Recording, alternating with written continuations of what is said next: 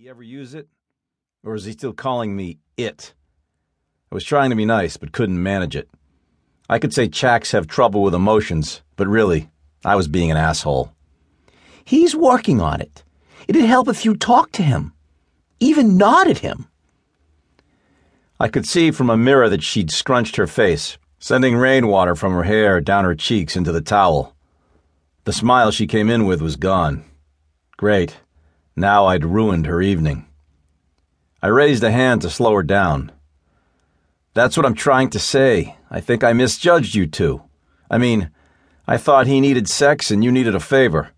Maybe that's how it started, but it doesn't look that way anymore. You're still going to meetings, and more often than not, you look happy. The smile came back in a flash. I didn't know whether to feel good or bad about it. So I have your permission to date him now, Dad? No, but he's got a salary in a real place. If you wanted to leave. When she turned back, I finally noticed that the ice green blouse she wore looked new. She wasn't unhappy again, but she was serious. And what would happen to you if I did? We're in this together, remember? How can I think about moving out when all you ever do is. What the fuck happened to the window? I was wondering when she'd notice. Oh, that. An arm punched its way out. Your desk is soaked.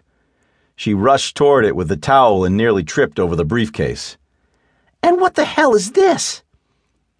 A few drops of rain fell from her to the case. The arm dropped it off before it jumped out the window. She laughed and then stopped.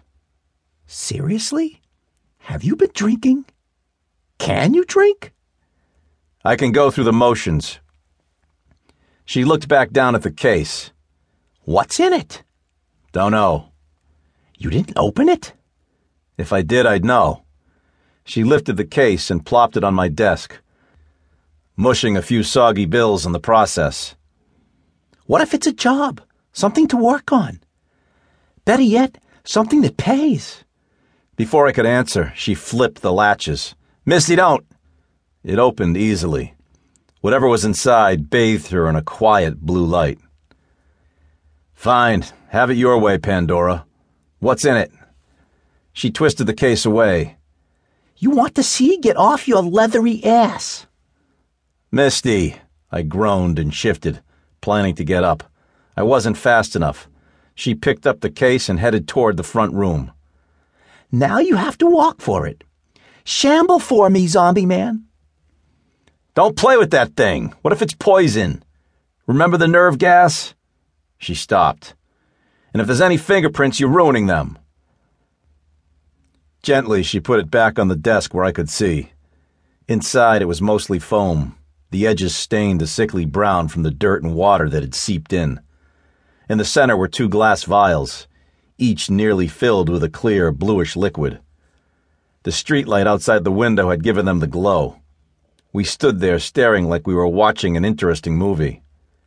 Misty broke the silence. You really think it could be poison?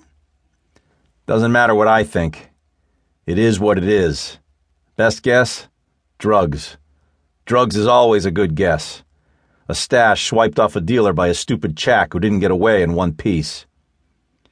Wasn't there a chack living down the block that was just a head, torso, and arm? I prodded the foam. No arms, one leg. Vernon Gray. They took him to the camps a month ago after he tried to fill out the test with his foot. She gave me a look. I knew what it meant. Yeah, I remember some things. So what are you going to do about it? Me? Not a damn thing. Cops would never come here. But you could call Chester. Then it'll be the police's problem. Her eyes narrowed. What? You want me to taste it? You're a detective. You could try, you know, detecting. I am. Handing it over to the cops is the smart move. Stop being so damn cheery and get realistic. It's a briefcase with two glass vials. What else am I supposed to detect? I could yank the foam out and see if there's anything underneath it, but if the blue stuff is dangerous, some of it could get loose. She crossed her arms. That case was brought